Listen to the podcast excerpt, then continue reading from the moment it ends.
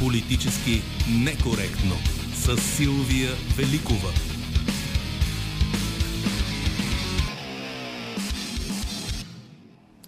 Цветница работим заедно с редактора Добрина Карамболова, звукорежисьор е Победа Лакова за политически некоректно в социалните мрежи, както обикновено се грижи Евелина Георгиева. А музиката избор на Марина Великова ще подгрее таз вечершните 93-ти Оскари. Въпросът към вас е свързан с две от решенията, прияти от новия парламент. Да провери управляващите през последните 10 години, по-голямата част от тези години на власт бяха ГЕРБ, и за налагане на мораториум върху назначенията и решенията на правителството в оставка. Ще има ли ефект от тях или това е предизборна пропаганда от парламентарната трибуна? Пишете ни във Facebook и в Skype, в Instagram и Twitter. Насякъде сме политически некоректно, а след 13 ще можете да кажете вашето мнение и на редакционните ни телефони. Мой гост е Радомир Чулаков, депутат от гражданската квота на ГЕРБ 45-то Народно събрание. Той е един от създателите на студентската програма КУКО, юрист с специализация медийно право, заемал различни позиции в БНТ и в Вестникарска група България, а през последните години изпълнителен директор на Каолин ЕАД. Сега депутат в парламент с наясно колко дълъг живот. За парламентарния дух, който чрез преките предавания по радиото и телевизията достига директно до вас, до нас, колко ще издържи това Народно събрание. За устойчивост смелостта, с която стоим на европейското дъно по свободата на медиите. Ще говорим с него.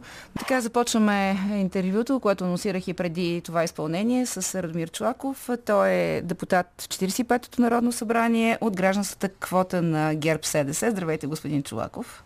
Здравейте, госпожо Великова. Честит празник и благодаря на музикалния редактор за прекрасната песен. Цялата... Много ми е любима. И на, и на мен. Затова и започваме с нея и такава музика ще слушаме до края на а, предаването. А, сега, какво значи да си депутат от гражданска квота на една политическа формация? В случая става дума за тип коалиция, но така или иначе, мисля, поканата казвате някъде е дошла от ГЕРБ. Допускам, че да си депутат от гражданска квота означава, че м- Разбира се, че ти е гласувано доверие, че са оценени някакви професионални качества, предполагам, които могат да допълнат експертизата на съответната политическа група. Оценка е. Как да ви кажа? Приемам го като оценка. Добре, обаче от ваша, от ваша гледна точка, какво, какво ви задължава тази позиция? Безпрекословно да следвате партийната политика на формацията, да сте критик? Да сте инакомислещ, да сте коректив? Тази позиция ангажира човека, както казах, с, а, така, с това да допринася с експертизата си, доколкото е възможно и доколкото може да е полезен. Със сигурност не става дума за партийна дисциплина в тесния смисъл, както казвате. Никой не го изисква, впрочем, никой не го и очаква. А, така че а, аз лично влязах в парламента или да кажем тръгнах към парламента към, към изборите с идеята да бъда полезен. А, откровено ви го казвам. За съжаление, едва ли ще бъде възможно. Да, и за това искам да поговорим. Бях чула, че ви готвят за шеф на медийната комисия в парламента. Вие имате достатъчно богата медийна експертиза, работил сте в тази сфера, така че сега чувствате ли се разочарован, че най-вероятно прогнозите ви, че, а, цитирам, има всички предпоставки за екипна резултатна работа, ще се зададе много добра позитивна конкуренция в кадровите предложения, което ще наложи стандарт за бъдеще. Може да се окаже, че няма как да стане, защото в така, силата а, сред а, представителите, на която стоите в парламента, се оказва тотално изолирана. Дали ще ми повярвате или не, но а, още по време на предизборната кампания бях казал на мои колеги, които ми зададаха същия въпрос, че а, не просто не желая да съм председател на медийната комисия, не желая и да бъда член на медийната комисия.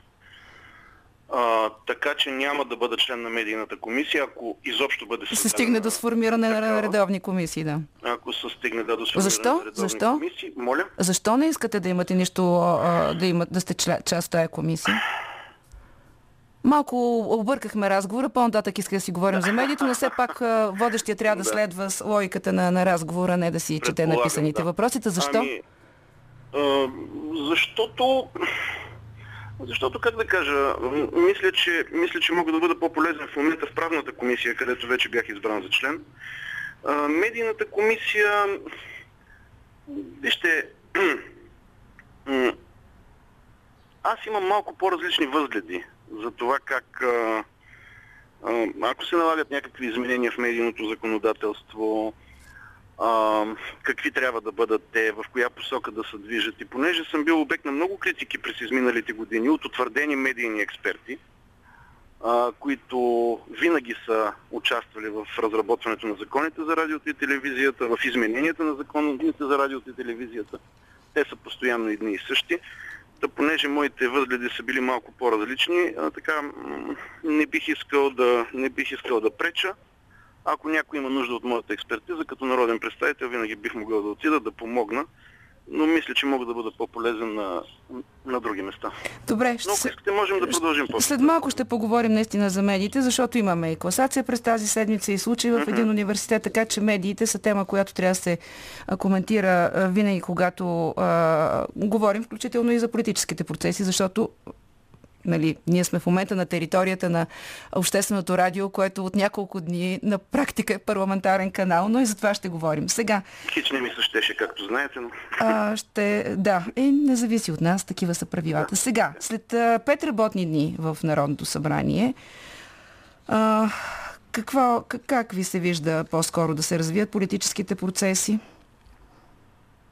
Да вървим към а, все да. пак някаква временност на някакво правителство, избори. А, как? Ами, виждате, виждате, че е много сложна ситуацията и много непредсказуема. А, непредсказуема е според мен думата, която, върху която трябва да се акцентира. А, не виждам, не виждам в момента мнозинство първото мнозинство, което беше създадено около избора на председател на Народното събрание от 163 гласа, а, така даде надежди или основания да мислим, че може и да има стабилност в този парламент, независимо в каква партийна констелация. За съжаление обаче в последните дни при някои гласувания виждаме много, много честа смяна на вотове, много честа смяна на коалиции, много честа нали, странни, странни комбинации между политически сили. Освен това, политическите сили, на които са възлага надежда, че могат да съставят правителство, упорито мълчат. Така че не мога да прогнозирам нищо.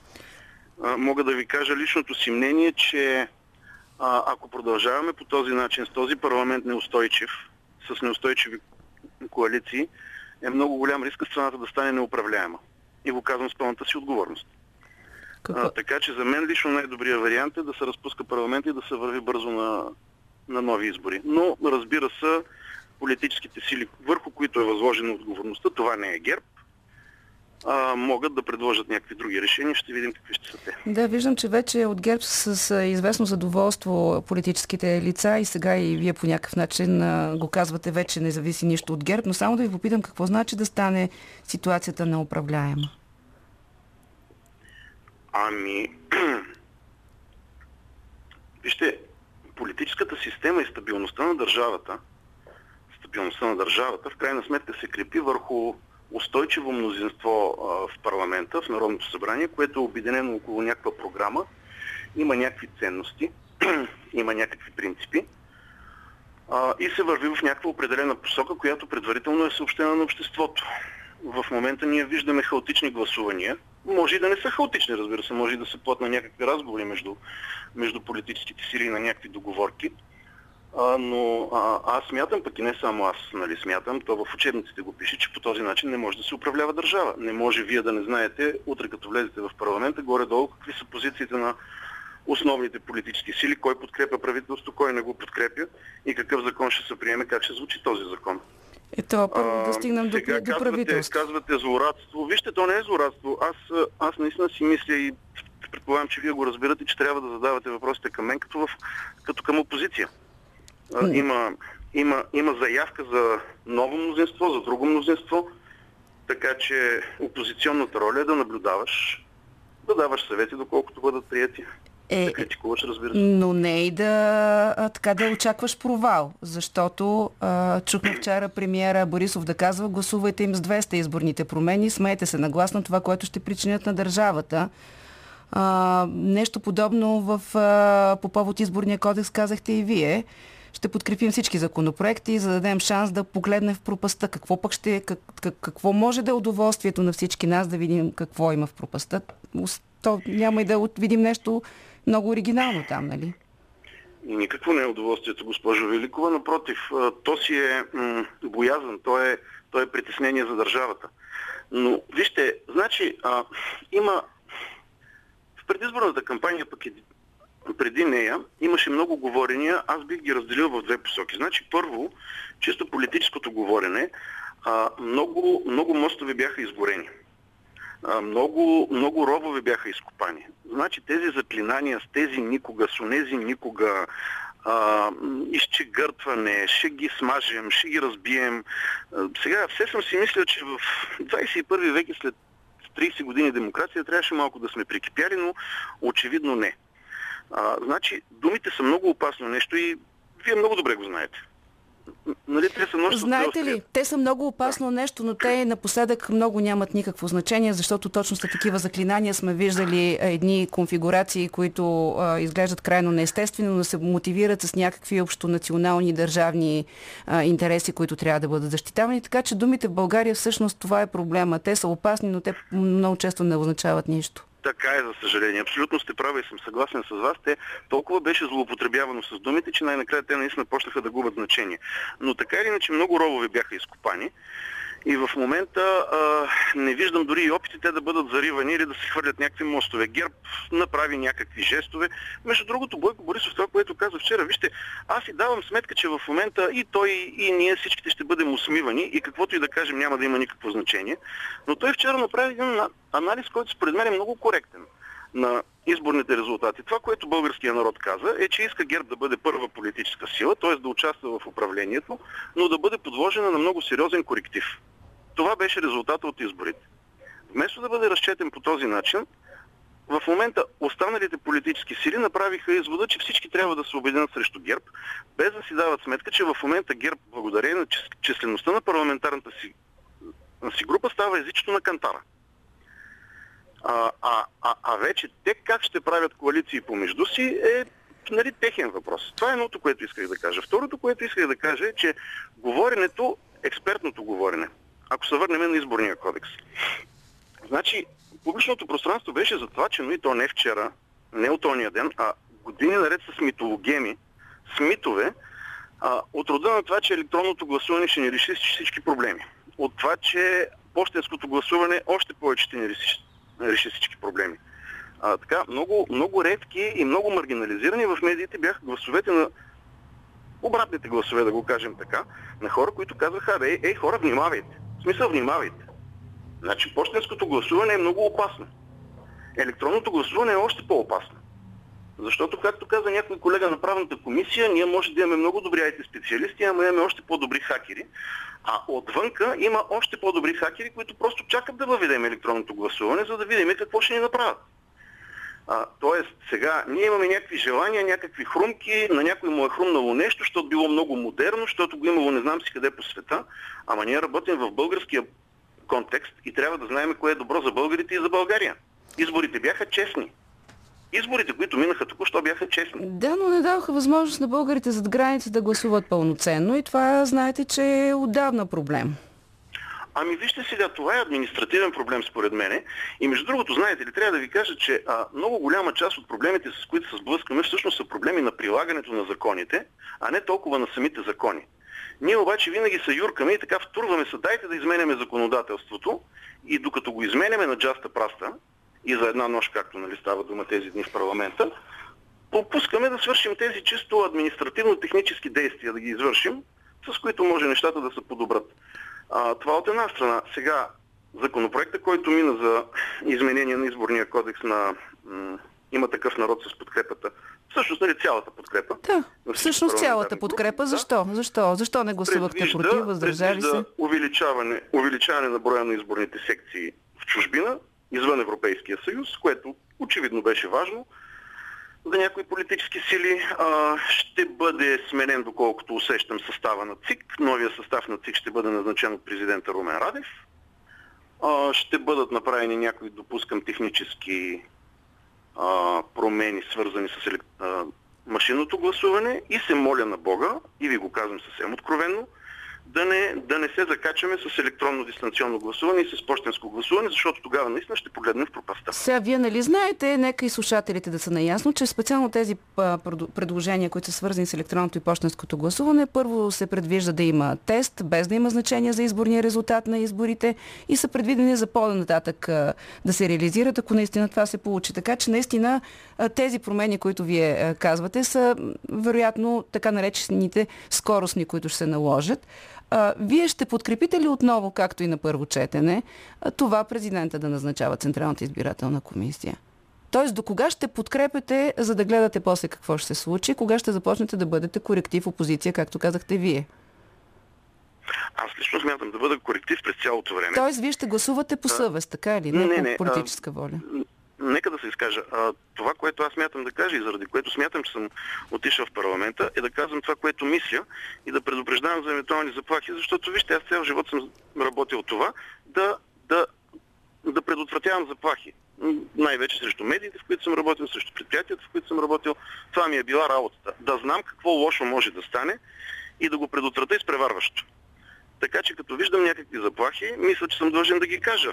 А сега вече какво ще реши залата, пак ви казвам, а, мнозинствата са страшно динамични, а, нека да видим, нека да изчакаме. Аз все се надявам, че и останалите политически сили лека по лека ще започнат да осъзнават кое може и кое не може. Кое трябва да правим и кое просто не бива да правим. Кое копче, да го кажа така червено, не бива да натискаме. Добре. А, за медиите вече да поговорим. А, и то отгледнат с един преход, който да направим между парламента и медиите. Една новина, която а, беше тиражирана през а, един сайт, след това беше използвана от премиера в оставка, за да а, нахрани, както се казва, депутатите, че вместо да взимат важни решения си дигат заплатите тази с заплатата, с а, вдигнатите до 10 000 лева заплати на депутатите. Вие, между другото, видях, че сте бил един от депутатите, които сте подкрепили този, коректно казано, лимит, таван за тези така наречени специални разходи, които май никой не знае за какво се дават. А, почувствате ли се обаче също така а, под прицела на министър-председателя в оставка, когато той обясни как депутатите се занимават с а, заплатите си? Не, не, вижте, тук стана едно много интересно гласуване. Значи само да кажа, че това за 10 000 лева според мен е абсурд. А, и не е вярно. И стана ясно, че не е вярно. Но, а, нека да кажа, а, а, значи стана едно много интересно гласуване. Всъщност това бяха предложения на доцентата на Славов от Демократична България, ако не се лъжа. А, и когато ги обсъждахме на група, това бяха предложения за изменения в правилника за организацията и дейността на Народното събрание. И когато ги обсъждахме в група, ние преценихме, че те всъщност са добри предложения, те са държавнически. Включително това за 25% е негово предложение. А, сега, а, на комисията за изменение и допълнение, а, аз видях лично, че много от неговите предложения са отхвърлени. Предложения, според мен, които са добри. А, и ако приемеме, че в тази комисия мнозинство имат отново а, новите сили, се оказва, че те са ги отхвърлили. Защото няма как с гласовете на ГЕРБ да бъдат отхвърлени. Ние сме просто младсинство.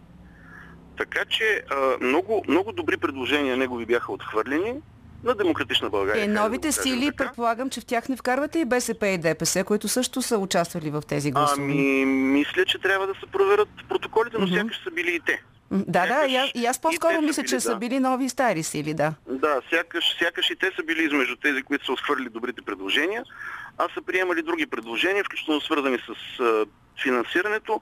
Пак да кажа, а, ние сме неутрални по този въпрос. Нямаме мнозинство. Каквото реши мнозинството, това е. Така че не дейте да ни обвинявате и не дейте просто да, май ще ви хареса. да даваме отговори за това как е гласувал мнозинството по един или друг въпрос. Май ще ви хареса ролята на хората, които казват, ние сме мнозинството, малцинството не ни обвинявайте. Но така или иначе, а, така, имаше шум и буря покрай тази новина, която май не беше разбрана.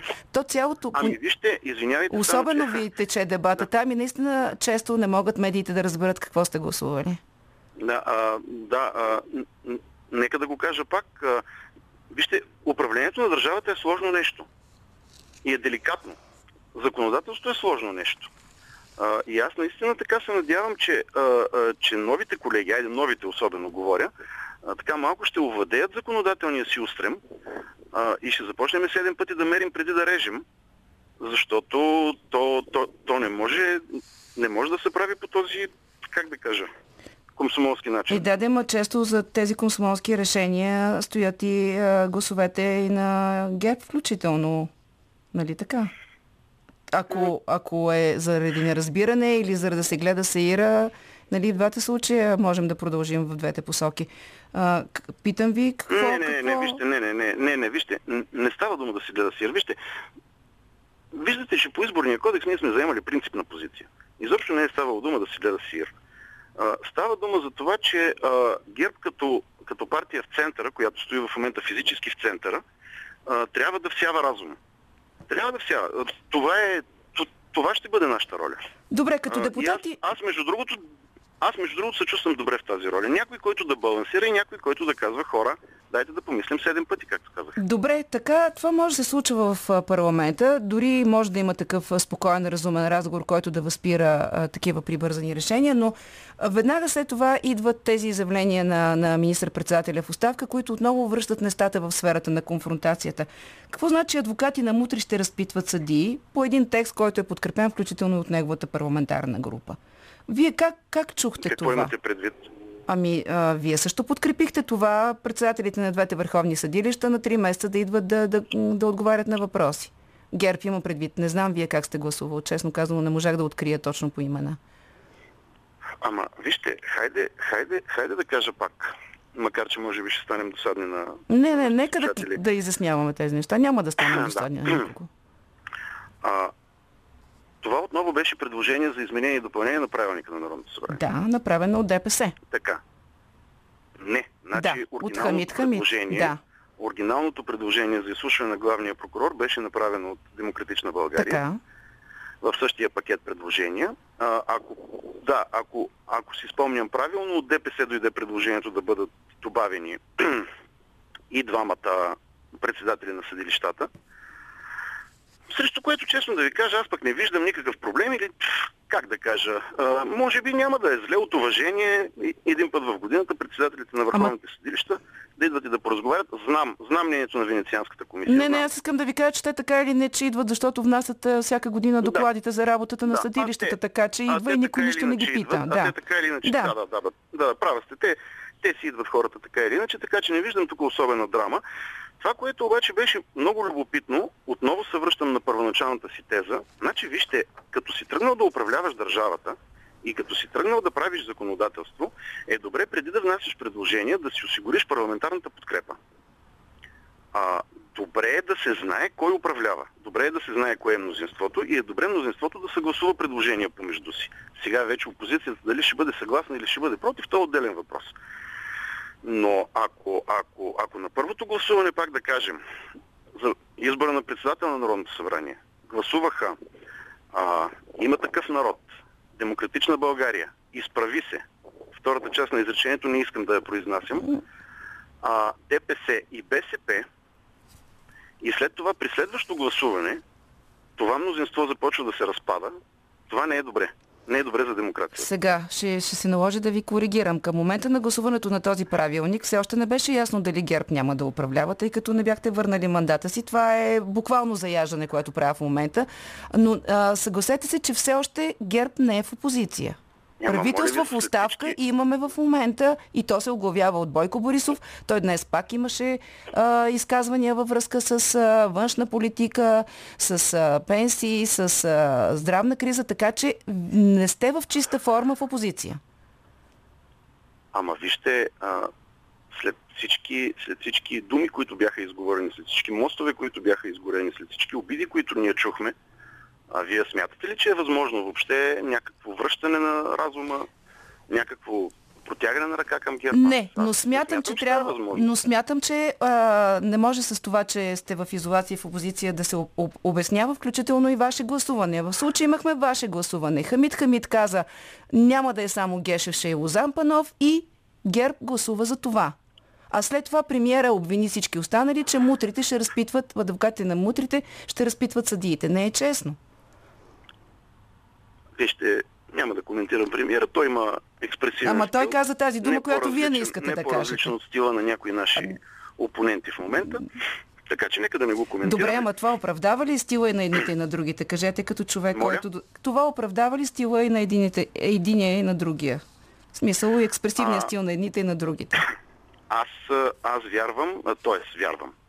Надявам се, макар че да, в тези дни трябва да се надяваме и да вярваме, а, че, че скоро ще се възцари здравия разум. А, виждам, между другото, при някои от колегите, които бяха доста експресивни последните дни, едно така успокояване, примерно при госпожа Дончева, която вчера прекрасно води заседанието на Народното събрание, за разлика от първите дни, в които така, и тя беше влезла Да, в експресивния тон. Очевидно, като опитен политик, разбира, че това е контрапродуктивно в момента и влиза в така, роля на истински добър парламентарист. Предстои да видим дали ще се успокоят. следващите дни. Добре, няколко думи за медиите. Първо, вие а, интересувате ли се от класации и от а, мястото, на което а, неправителствени външни организации поставят страната ни? За вас това 112-то място. Между то не стана тема в парламента по никакъв начин, може би не е важно. Какво е? Нещо за сведение, нещо за което трябва да се замислим? Значи, вижте, тук нека пак да кажа две неща. Първо, 112-то място само по себе си на мен е малко съмнително, защото като гледам какви държави има сложени преди нас, не мога да допусна, че България е чак в толкова тежко положение и много по-тежко от въпросните държави. Да не ги споменаваме, за да не обиждаме някой. А, така че имам, имам някакви колебания относно методиката, по която се прави това изследване и резултатите, които, които то показва, но, но предполагам, че с времето ще се види. Сега, второто, което искам да кажа е, 112-то място в момента е следствие, то е резултат. И то е резултат от а, 25-26 годишна политика в областта на медиите. А, 26 годишна погрешна политика. Значи, за съжаление съм видял много или за щастие, но 1995 година аз предупредих, тогава започваха да се пишат медийните закони, предупредих, че една стихийна медийна либерализация дългосрочно ще доведе до стихийна медийна концентрация. И това е а, значи, економическа аксиома. Тогава бях заклеймен като антилиберал, а, фашист, комунист, който иска да спре свободното развитие на медиите, стихийното свободно развитие на медиите, поради което, пак ви казвам, нали, се дистанцирах от медийната дискусия, участвал съм на експертно ниво, участвал съм в управлението на медии, но, но, но съм се пазил общо взето от участие в медийното законодателство. Има други експерти, които 65, 65 пъти променяха закона и 65 пъти сбъркаха. И а, всъщност това, което виждаме последните години е просто резултат от тази грешна политика на тогавашния законодател а, 1998, закона за радио и телевизията прият Иван Костов и дейността на НСРТ. На НСРТ, подчертавам, в първите Да. години, когато се раздаваха Да, да. лицензии. Спомняме си. Значи, начина по който, начина по който беше изградена медийната среда, т.е. не беше изградена, а беха вдигнати всички шлюзове и бяха раздавани лицензии на килограм, за мен беше очевидно, че рано или късно ще се случи концентрация. А, нашия проблем в момента и изобщо проблема, с който се занимаваме през последните години медийните хора, е кой извърши концентрацията и че този човек не ни харесва, сякаш ако беше друг извършил концентрацията, щеше да ни хареса, вместо да поставим въпроса защо се стигна до тази концентрация и дали концентрацията сама по себе си е добра. Разбирате ли? Аз разбирам, ама това защо този човек, защо, че се интересуваме от човека, който извърши концентрацията, то вероятно не е само защото извършил концентрацията, защото подмени журналистиката и позволи медии, включително и национални медии, да се превръщат в бухалки. Ама, ама госпожо Велико, аз пак а, поставям въпроса, а, кой друг, ако да беше извършил концентрацията, щеше да ни хареса? Разбирате ли, концентрацията е лоша сама по себе си. А, и тук трябва да има регулатори, които да овладяват концентрацията, само че ние нямахме и регулатори през тези години. Заради това казвам НСРТ. Тоест, вие Аз съм разговарял още на времето с членове на НСРТ. Нали, те дават ли си сметка какво ще се случи? Не, не си даваха сметка. Това е пак, нали, а, реферирам към, към общото си разсъждение по законодателство въобще. Вижте, законодателството по учебник трябва да има прогностична функция. Ти като приемаш закон, трябва да си даваш сметка какво ще се случи след 2, 3, 5, 10 години.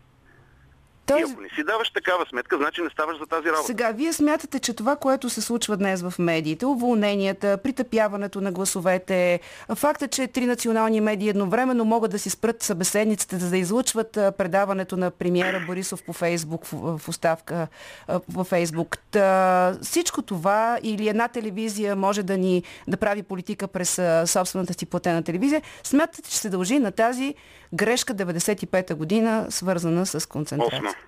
Осма. И осма, а, добре. Да, значи, госпожо Великова, нека да го кажа съвсем ясно. На мен не ми харесва.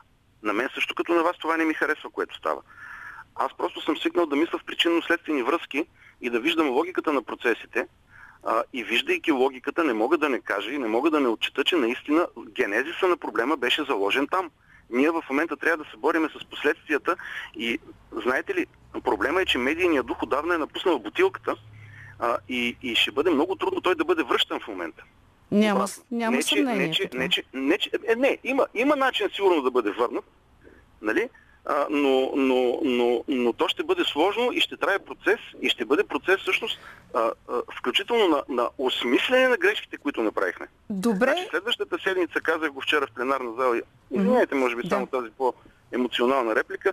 Следващата седмица е така седмица за размисъл в нашата традиция, за за разкаяние за някои грешки. Дано, дано, надявам се да започнем да осмисляме някои грешки, които бяха допуснати и да видим как да ги поправяме постфактум. Да, стига да разбираме, че са грешки и да, да не смятаме, че всъщност нищо лошо не се е случило. Съвършено сте права, да. Съвършено сте права, за съжаление. Значи, ако ние настояваме на грешките си, искаме да ги, да ги коригираме с още от същото, не ни чака нищо добро. Добре, а, финално изречение. А, за медиите, вие казахте а, вашия коментар, такъв граждански коментар на случилото се с а, този преподавател по журналистика от Университета за национално и световно стопанство, който заради пост във Фейсбук всъщност беше уволнен, пост, който подлага под съмнение присъствието на политици в университета по време на избори. На предизборна кампания, прощавайте.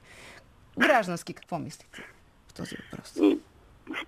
Какво да мисля, госпожа Великова? Всичко, което се случва, или, дайде, да кажем, много неща, които се случват така са нелепи и недобри. Може би, наистина аз бих апелирал и към вас, и към така колеги от медиите, особено от обществените колеги с много голям опит, които са наблюдавали процесите през всичките тези години, а, без, да, без да претендирам да участвам в медийната комисия или да имам някаква роля изобщо водеща или каквато щете нали, в медийната дискусия, на мене ми се струва, че ние отново трябва да седнем на масата, както сядахме 90-те години, ако си спомняте, и да водиме медийните дискусии от начало. За съжаление, 30 години или 25 години по-късно, ние трябва да започнем от начало.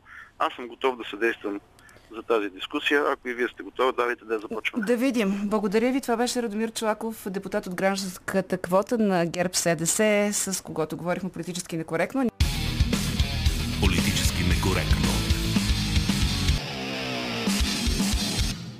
0889 202 207 0293 36 743 02963 1565 телефоните, на които ви очакваме веднага с вашите коментари по темата, която ще коментираме днес. Първите действия на новия парламент, какво показват те, какво ще последва като резултат от създадената анкетна комисия за проверка на последните 10 години на българското управление и мораториума наложен на действията на кабинета Борисов 3 в оставка заявка.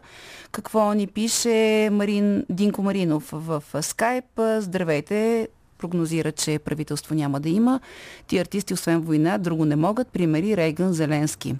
България почти всеки се занимава с това, което не му е работа. За война в пълния смисъл уточнява той не става дума, но до червени и сини от миналото може да се окаже че има такава, такава политич... може да се възприеме по този политически начин във вид на война. И още нещо, пита, кой попита Бълга... българския народ, иска ли да е, да е срещу Русия, да е член на НАТО, освен Соломон Паси, пише Динко Маринов в скайп. Сега към телефоните. Добър ден. Добър ден. Госпожа Великова, а, значи въпросът е следния дали ще има правителство, което е много важно. Така е. А има такъв народ са господари на мълчанието. Значи, на моят ден, на 23 април, в а, едно предаване на националната телевизия, един доста така важен елемент, който е Парван Симеонов, каза, че те просто не знаят какъв е планът. Затова и мълчат. Искам да знам и си задавам въпроса, кой им дърпа конците на има такъв народ. Е, общо взето, след толкова много време, да нямат е, някакво, някаква идея просто за правителство или какво ще правят, е абсурдно. Добре, това за правителството е вярно, то ще си върви по линия на а, процедурите при президента, но какво смятате вие по отношение на тези, тази комисия, която беше създадена? Имаше и такъв а, драматичен инцидент от пета, когато Майя Манова отиде на място конкретно да проверява документи. Смятате ли, че... Моля? Много добре задавате въпроса. Какъв е ефекта от цялата работа? Значи Майя Манова, тук аз се обаждам от Перник, Mm-hmm. И за нас Майя Маслова са известни. Не? Следим нейното развитие. Викат ти сестра Галява. А, това, ли е, това ли е начинът по който трябва да се извършват работи? Добре, нека да правят проверки, нека да изискват, нека да ревизират 10 години назад. Няма никакъв проблем. Но просто това, което правят изправи се мутри вън, хайде да направим един паралел. В Русия всички критици на управлението са в затвора, а нашите са в парламента. Нека да бъдем коректни. Да се мерим по стандартите на Русия, ли това ли предлагате? Защо? Ние не искаме да се мерим. Не искаме да кажем, че 112 място а, в а, тая класация за липса на свобода на словото е абсурдна. Абсурдно е. И вие, и много други журналисти могат свободно да изразяват не, и то по националните медии. Но много не могат да го правят и просто бяха уволнени или им бяха прекратени договорите, така че а, имаме и двата примера. На, на Станислав Трифонов, който сам си направи телевизия. Нямам предвид Станислав Трифонов, имам предвид колеги от нова телевизия, на които бяха прекратени договорите, точно защото се опитваха да правят журналистика. А, нова телевизия е частна медия, извинявайте. Тоест е, допустимо е в е, частна медия да се прави всичко. Там политиката е на те, които са собственици на медията. Добре, благодаря ви. Между другото, понеже споменахте има такъв народ и мълчанието, да прочета е, една, едно мнение в Фейсбук, което Ирина Добров, Добро, Доброволска е написала като съобщение. Защо не поканите Съ Трифонов, карантината на който изтече или той ще продължава да се изявява на Штрал с събита физиономия в пясъка, да кажа, че ние каним господин Трифонов, каним и представителите на има такъв народ. За сега тяхната стратегия е тази. Да мълчат и евентуално да коментират, когато получат мандата и тогава искат не искат, ще трябва да, да коментират. Продължаваме към телефоните и обажданията. Здравейте. Ало. Здравейте. Здравейте. Аз ли съм? Вие сте, да. Да. По отношение на партията на Слави Трифонов, и начинът на държане, те така се държат, понеже с надеждата, че продължение на повече от 20 години е успял да изманипулира доста голям брой наивници, които да му повярват, че зрелищата са по-важни от хляба. Ако искате да не обиждаме избирателите на има такъв народ Наивници и да ги наричаме, защо този ред, така? В този ред на мисли, предвид електората на Слави Трифонов... Вие знаете какъв е той ли? Бих си позволил, говорил съм с много хора, които са гласували за него, бих си позволил да му препоръчам една малка корекция в наименованието на неговата партия. Има и такъв народ. Сега, по отношение на след изборните резултати. Всички са изненадени от резултатите на тая партия, но най-много самото ръководство. Скоби сценаристите, умниците на Слави. Явно великаните в шоу бизнеса не са отчели сентенцията. Внимавай какво си пожелава, за да сега оглушително мълчат, разбира се. А може би ще се намери някой по-добър умен човек, добричък всъщност, който да им припомня една от перефразите на принципа на Питър. Много амбициозните, рано или късно, винаги стигат нивото си на, вие ще продължите. Да. На некомпетентност. Така, сега, обаче с, говорим... С цялата ми загриженост, mm-hmm. момент, към здравословното състояние на Слави. Знаеме всички, че значи, е много не знаем и не коментираме правейки, здравословното правейки, състояние на никого. Правейки алюзия с здравословното състояние на Фреди Меркури, което той спя, шоуто трябва да продължи и го позаветвал да хвърли кърпата, защото в негов интерес здравословен и най-вече заради България, Сега, шоуто не трябва да искате продължи. ли да кажете нещо по темата, свързана с работата на парламента и комисията, която беше създадена за ревизия, защото аз смятам, че здравословното състояние на никого не може да бъде тема на е, коментар е, как в ефир. не може? Фреди Меркель го коментираха така, цял свят. С Фреди Меркель да, да го коментираме. Иска... Моля, моля. Така, кажете сега какъв беше въпрос. Въпросът беше един и същ от самото начало. Смятате ли, че тази ревизия, която започна парламента, ще има резултати или просто се правят опити да се събира подкрепа за следващи избори по този начин? Е, не, вие го казахте. Опит да се събира подкрепа по този начин. Обаче, колкото повече Майя Манова се изявява по този начин, толкова по-малко подкрепа Така ще казва и премиера Борисов оставка. Хора. Да, той смята, че това а, отнема от нейния електорат. А, вие не смятате, да. че има какво да се ревизира? Смятате, че всичко е наред през последните 10 години? Аз, аз мисля, че първото нещо, което трябва да се ревизира е, а, как се казва, да се а, разтури нали, казано на по-такъв език, е Националното българско радио, което от 40 години да не е променено нищо, за разлика от българската национална Тоест, телевизия. какво имате предвид да ни закрият ли? Имам, имам предвид, че там всички са на семейно начало, баща е бил заболекар, тя звукорежисьор, баща а, е бил на Нямам идея за какво значи, говорите, но и, надявам и се, че няма да се случи това, което искате. И вие, аз, аз, аз съм сигурен, че след следващите избори радиото ще бъде ревизирано до основи, защото ще Кой ще го направи? Кой ще го направи на следващите избори? Тие, които дойдат на власт, разбира се, защото тия, които сега в момента са в парламента, няма да спечелят.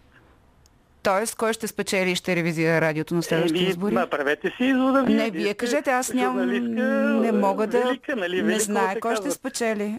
Не знае кой ще спечели, но надявам се, че няма да има такъв победител, който да разтури, както казахте вие, радиото. Благодаря ви, че се обадихте. А, но към въпроса, който коментираме днес и отговора, който дава Петко Продано във Фейсбук, дали тази комисия, която беше създадена, ще разкрие нещо или, или просто е както а, има подозрение, а, опит да се правят дивиденти от, а, пар, с, с парламентарни инструменти. На въпроса казва той директно не. Комисията, цирк и прах в очите на тълпата. Сега отново към телефоните. Надявам се не с призиви, а, свързани с а, унищожаването на Националното радио. Здравейте! Здравейте и на слушателите е точно тази комисия, за която казвате във въпроса ви, точно тя е основание да се смета, че правителство ще бъде съставено, защото ако не бъде съставено, тази комисия не може да е са, нали? Това е най-малко 3 месеца. За 3 месеца да, това означава, да. че правителство ще има. И точно това е, че Борисов вика, аз се оплашим, че няма да има правителство, ама Драгомир Чолаков точно това пък каза, вика, аз па се плашим, че ще има правителство, вика, най-добре е да, да нема. Всъщност, е, вие смятате, е, извинявайте. Борисов са е като в капан и няма полезен ход. Вие смятате... Обаче ще ви кажа следното.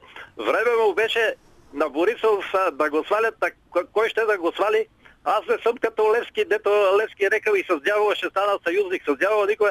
Обаче се радвам, да, че тия дето ще го свалят. Това е идея, идея Чувате ли ме? Чувате ли ме? Така, Чувате ли ме, защото има, нещо натискате? Групи в България, които и в света, които а, за тех, а, примерно, това е си, което и да стане е добре. Ето, от християнска гледна точка, християните, това всичко, което да стане, се потвърждава това, което ще стане. А другите са фашистите. Добре, добре. Вие не искате да влезем в разговор, затова аз ще прочета едно мнение тук от скайп на нашия слушател Тихомир Танасов, който казва, че положението му напомня 1944 година.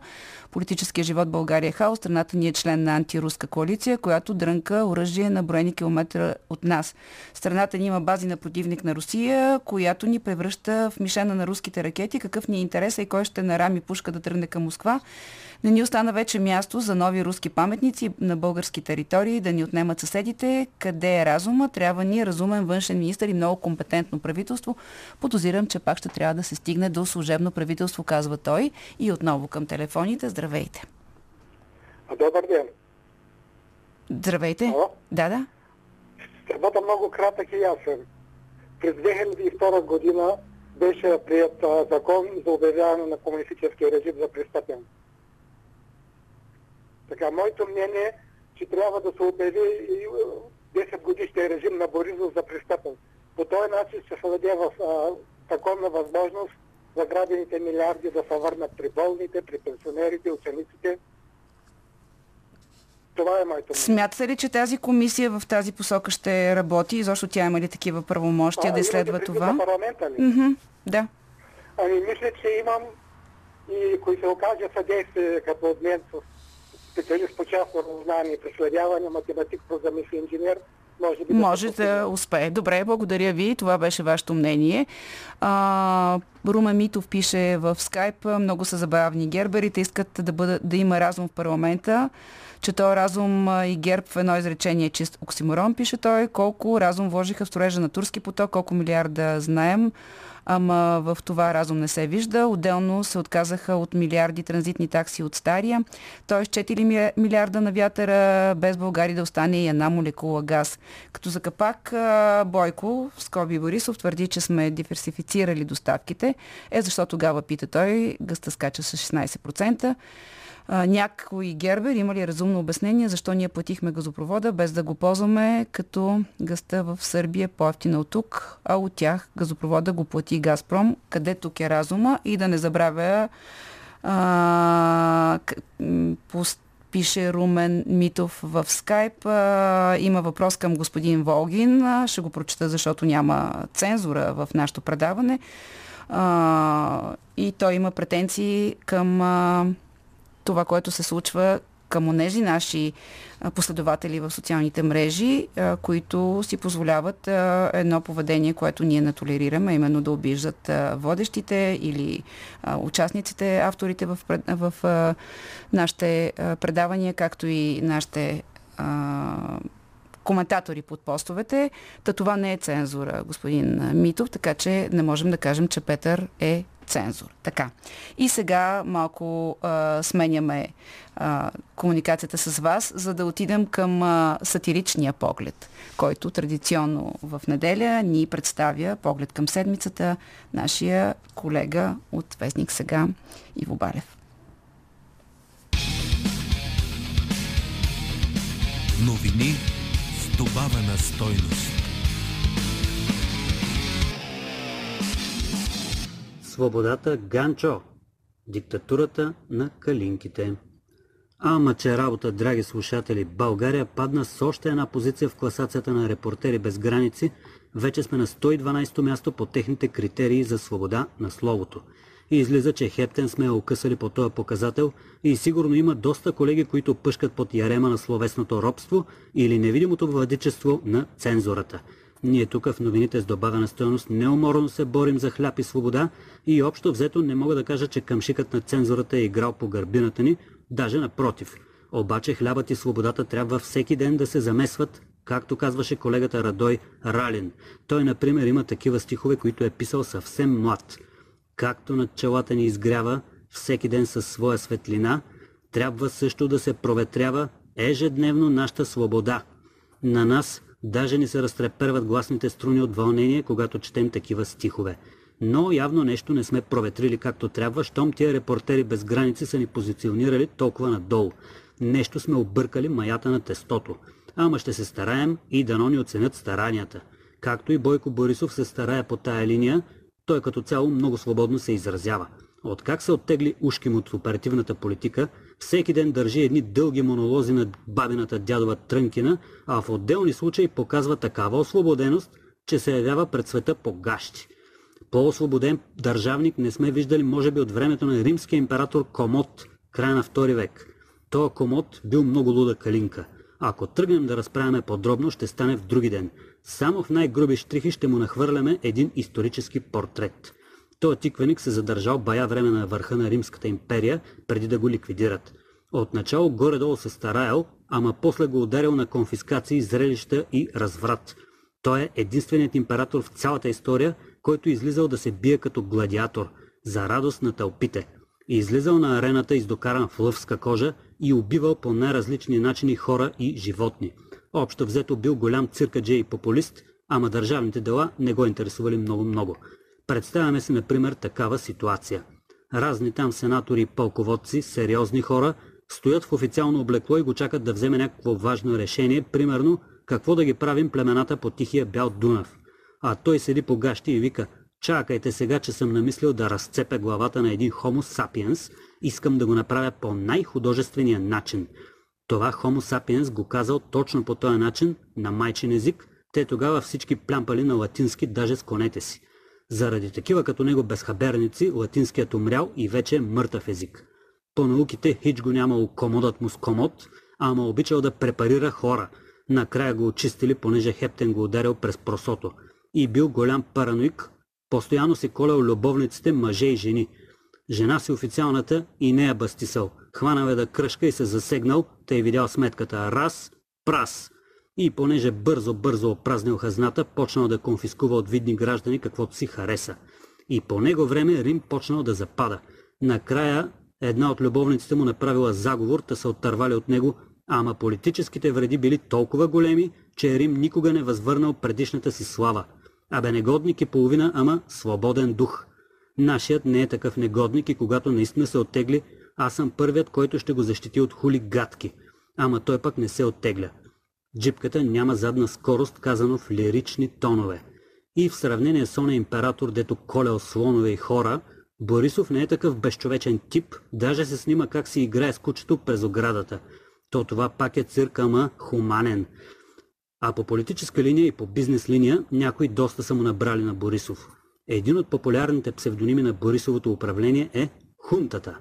Такова име даде на управляващите миналото лято бизнесменът с проблеми и политик под бялото слънце на пустинята Васил Бошков. То специално за това нещо може би е горе-долу прав Бошков, но нека имаме предвид, че не всички хунти са лоши.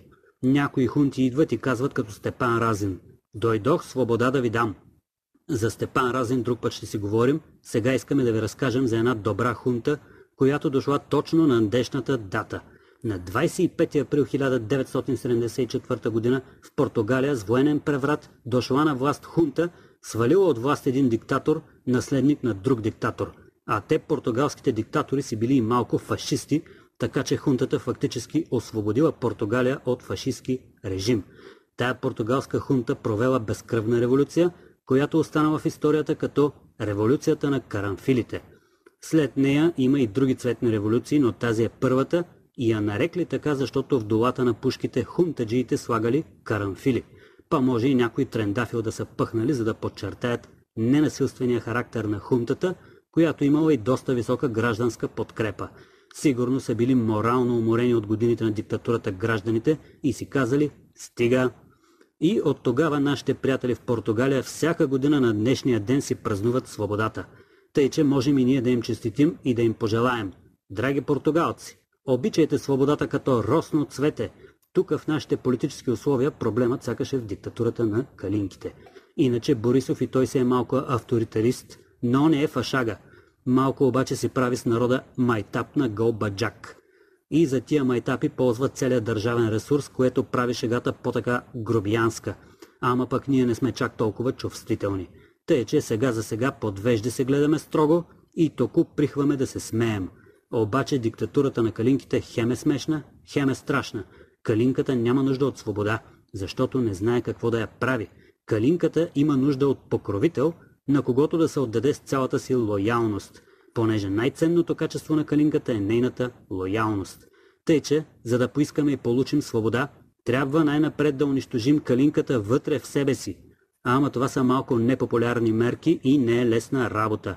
Тук наближаваме финала на нашата рубрика, нашия духовно-информационен суджук, който си има начало, има си и край.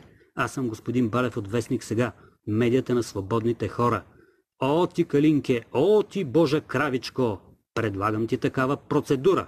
Натовари си вещите в раничка, да сложим край на тази диктатура. Новини с добавена стойност.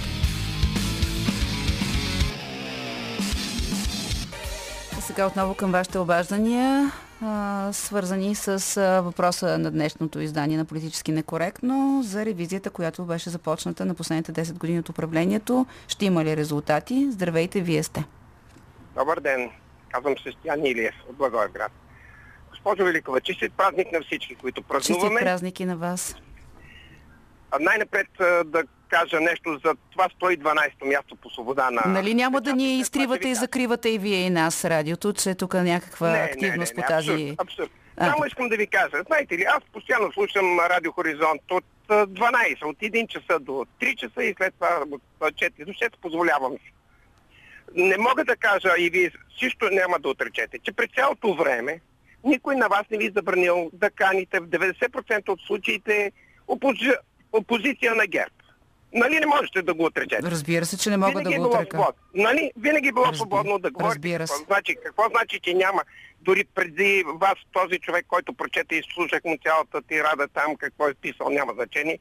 Не му прави чест за някои от приказките, които прочете, но това няма значение.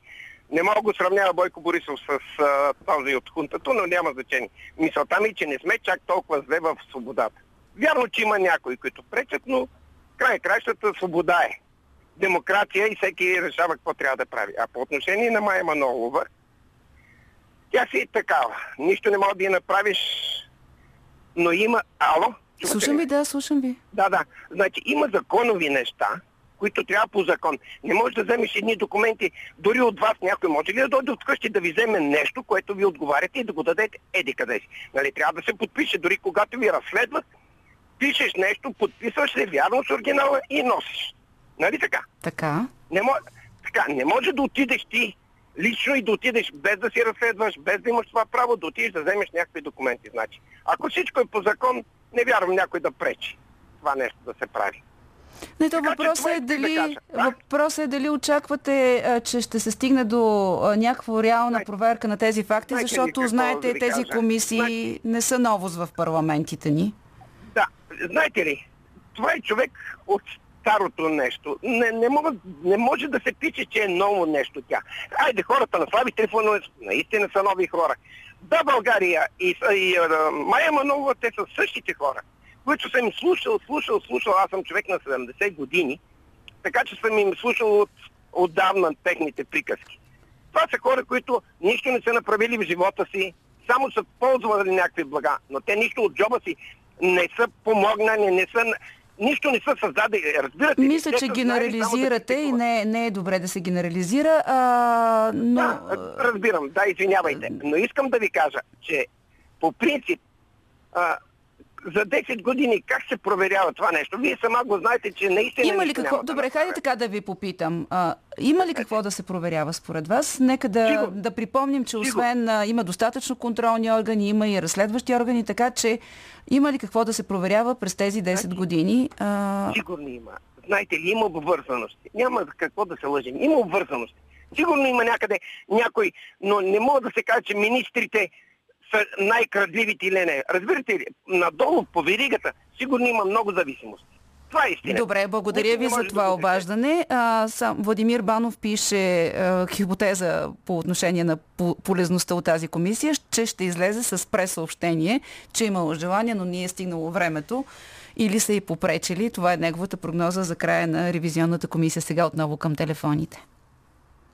Здравейте, Ало? чуваме ви. Здравейте. На, значи абсолютно съм съгласен с преждеговорившия. Тази комисия нищо не направи. Това си е просто, нали, как се вика в България, ако искаш нещо да не стане, направи комисия. за 10 години назад абсурд. Ама защото няма да им стигне времето или защото а, няма и какво... И време и, ком, и, време и компетентност. Да, Това, компетентността. според мен, според мен като обикновен гражданин си е Динко Маринов, се казвам. Да, Аз ви казах в Да, да, малко. да. Не в фейса, в скайпа. в скайпа, да. А, това ти е просто, според мен, един вид лов на вещици.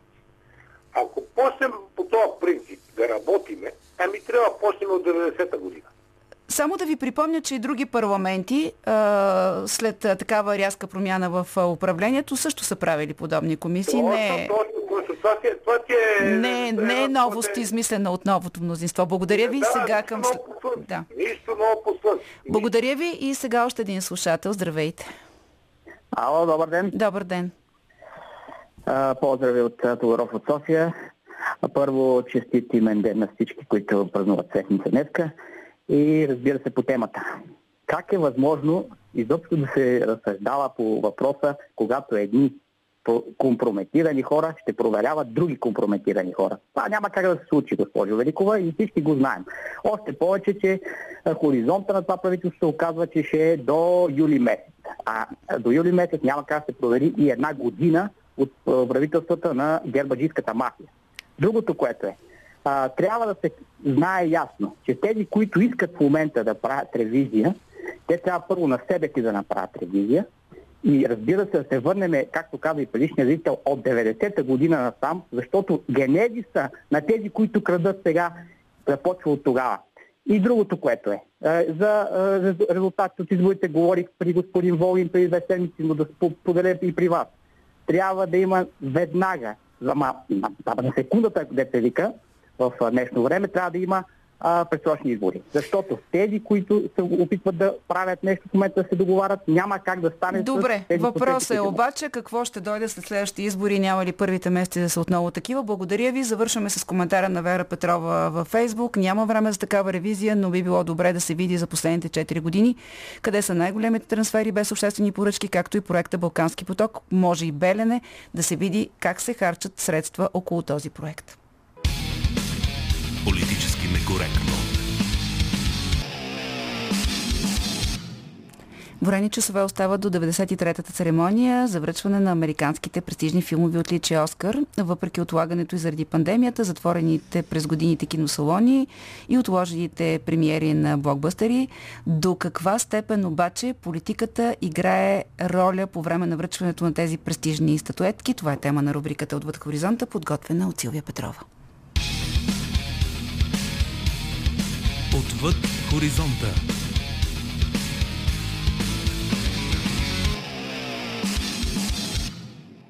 Доказателство, че наградите на Американската киноакадемия не странят от политиката е фактът, че редица кинодейци използват сцената, за да изразят недоволството си от законодателни инициативи или дори определен политик, какъвто е случаят с режисьора Майкъл Мур, който през 2003 спечели приза за най-добър документален филм за боулинг за Колумбайн няколко дни след американското нахлуване в Ирак. Живеем в подправени времена.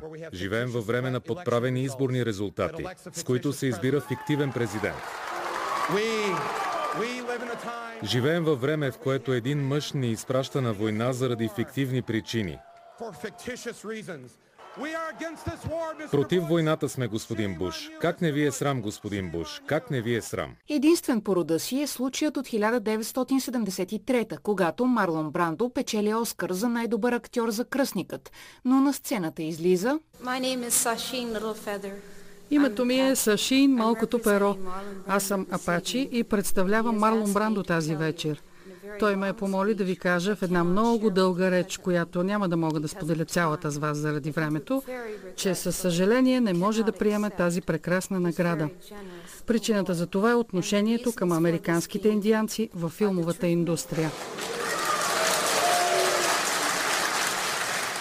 И за разлика от някои политици, хората, работещи зад и пред камерата, притежават таланта да произнасят речите си по убедителен и харизматичен начин. Ето какво заяви Спайк Ли при получаването през 2019 на наградата си за най-добър адаптиран сценарий за Черен в клана. Преди 400 години предците ни са били откраднати от цяла Африка и са били доведени в Джеймстаун, Вирджиния, поробени. Пред целия свят тази вечер аз благодаря на предците ни, помогнали за изграждането на тази страна. Изборите за президент наближават. Нека всички се мобилизираме, да бъдем на правилната страна на историята. Направете моралния избор между любовта и омразата. Да направим правилното нещо. На фона на падащите рейтинги през последните години, зрителите на пишната церемония са били 41 милиона през 2010, а през 2020 23 милиона, бяха обявени нови правила, влизащи в сила от 2025 и наложени след продължаващите протести за расово равноправие отвъд океана. Те предвиждат кандидатите за категорията за най-добър филм да отговарят на стандарти за приобщаване. Поне един от основните герои да е цветнокош и най-малко 30 на 100 от състава на продукцията да са от слабо представени групи. В членовете на академията бяха поканени повече жени и представители на малцинствените групи. Напълно е възможно обаче новите изисквания да бъдат всъщност в ущърп на определени прослойки или постигнатото разнообразие да бъде привидно. Пример дават жените режисьори Мария Гизе и Рейчел Фелдман с подобни правила, приети в Американската гилдия на режисьорите. Погледнеш ли списъка с жени режисьорки, виждаш, че е къс и повечето от тях са филмови звезди, дъщери на филмови магнати или продуценти. Жените, завършили академии за филмово изкуство или направили филми, спечелили награди, не попадат в списъците на продуцентите, ако не са осъществили проект през последната година и половина. И така списъкът е с едни и същи имена, а тези жени не искат да допуснат други.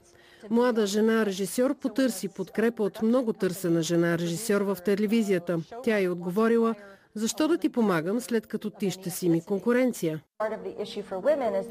Част от проблема за жените е, че попадат в категорията за разнообразието и процентът на наетите на работа жени намалява значително, тъй като половината или дори повече от половината от работата отива при мъже от малцинствени групи. Изначалната идея на връчването на награди, независимо дали става въпрос за Оскарите, е журито да бъде в максимална степен безпристрастно, да гласува по съвест и да не се чувства притиснато от политическата и социалната ситуация в страната да направи прави определен избор. Но съмненията, че се дава предимство на определена група хора на расов принцип, създадоха различни движения за равноправие, като например хаштага в социалните мрежи Оскар So White, Оскарите толкова бели, Представителство на максимален брой прослойки от обществеността пред и зад камерата е кауза достойна за уважение. И според Джонатан Кунц, изследовател на филмовата история и преподавател в училището по театър, кино и телевизия към Калифорнийския университет в Лос-Анджелис, не вреди на обективността. Академията се отвори в голяма степен през последните няколко години. Това, което се прибавя, са много и различни хора, все кинотворци и вероятно всички те са гледали граждани над Кейн. Така че тези хора ще гласуват за вероятно традиционни за членовете на Академията филми и подобни на тях, защото те търсят преди всичко качеството. Сред проблемите, които членове на индустрията изтъкват е задължителният фактор на новите правила на Американската киноакадемия – актьорът Виго Мортенсен. За мен идеята не е добра и ще обясня защо. Защото за мен в крайна сметка те поставят в изолация, което е дискриминация. Скорошен пример е изключителният според мен филм 1917, който не би бил допуснат според тези правила. Приветствам идеята за тези правила. Те решават някои проблеми, но носят и нови, които не са необходими. Не мисля, че изключването и дискриминацията са пътят напред. Но дали всъщност политическите призиви от страна на холивудските звезди и обещанията на членовете на академията биват подплатени с действия? Например, въпреки говоренето с десетилетия за равноправие, едва тази година, когато статуетките се връчват за 93-ти път, за първи път има номиниран мюсулманин за най-добър актьор в главна роля. Рис Ахмед за Беззвуци в живота. Тъй като обаче равноправието не е само на расова основа, то има полово измерение, религиозна принадлежност, национална идентичност, сексуална ориентация, дори тегло и възраст, както и още други категории, е възможно да възникне проблемът културата вместо да обединява хората, каквато трябва да бъде една от изконните и характеристики, да ги разделя още повече и винаги да съществува възможността представител на определена група да се чувства потиснат, отхвърлен или в недостатъчна степен представен и така да възникне поредното недоволство. Сред най-силно засегнатите са хората с увреждания, тъй като почти винаги те са представени на екран от актьори, които нямат увреждания. Изключение е Марли Матлин, която страда от глухота и преди 34 години спечели Оскар за най-добра актриса в главна роля за дебютния и филм Деца забравени от Бога. 30 години след спечелената от мен статуетка, през които никой друг актьор с увреждане не е участвал в главна роля в емблематичен игрален филм, за нас е ясно, че актьори да играят хора с увреждания не е автентично и за много от нас, особено за общността на глухите, е и обидно. Другата гледна точка е на вече покойния британски астрофизик Стивън Хокинг, който при живе коментира така изпълнението на Еди Редмейн в теорията на всичко, за което получава Оскар за главна мъжка роля. Мисля, че Еди Редмейн ме изобразил много добре и на моменти си мислех, че виждам себе си. Понякога правилата за определене на наградите създават особени ситуации, като например фактът, че на номинираният за най-добър филм за Оскар тази година, Минари, който разказва за корейско семейство, установяващо се в Съединените щати през 80-те, спечели Златен глобус за най-добър чуждоязичен филм, въпреки че е американска продукция. Той попадна в тази категория, тъй като в над половината от лентата се говори на корейски. По същата логика, миналата година корейският паразит, който стана първият филм спечелил Оскар за най-добър чужестранен филм и за най-добър филм, беше изключен от водещата категория на Златните глобуси. Това правило обаче не винаги е било така стриктно. Филмите Вавилон и Гадни копилета и в двата участващ брат Пит имаха възможността да получат номинация за най-добър драматичен филм на глобусите, а в случая за Вавилон и да я спечелят. Пит е сред изпълнителните продуценти на Минари чрез компанията му План Би, но не се появява във филма.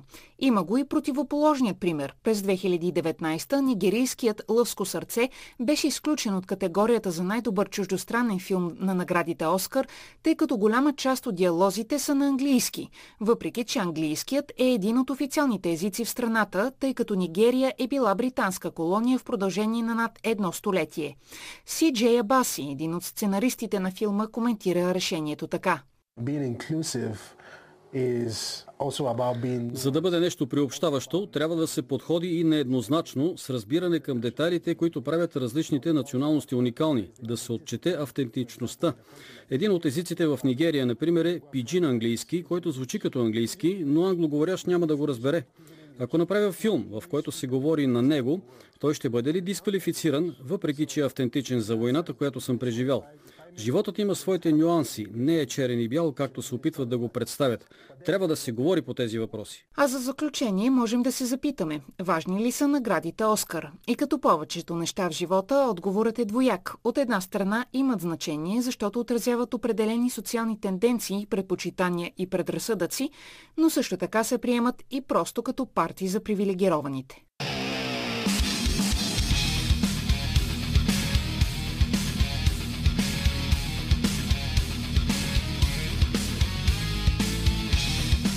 Политически некоректно с Силвия Великова.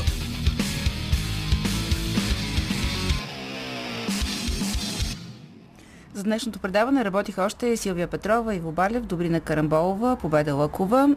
Не забравяйте, че от утре предаванията от днес и вчера можете да слушате в подкаста ни в SoundCloud и Spotify. Там са и всички останали епизоди на Политически некоректно.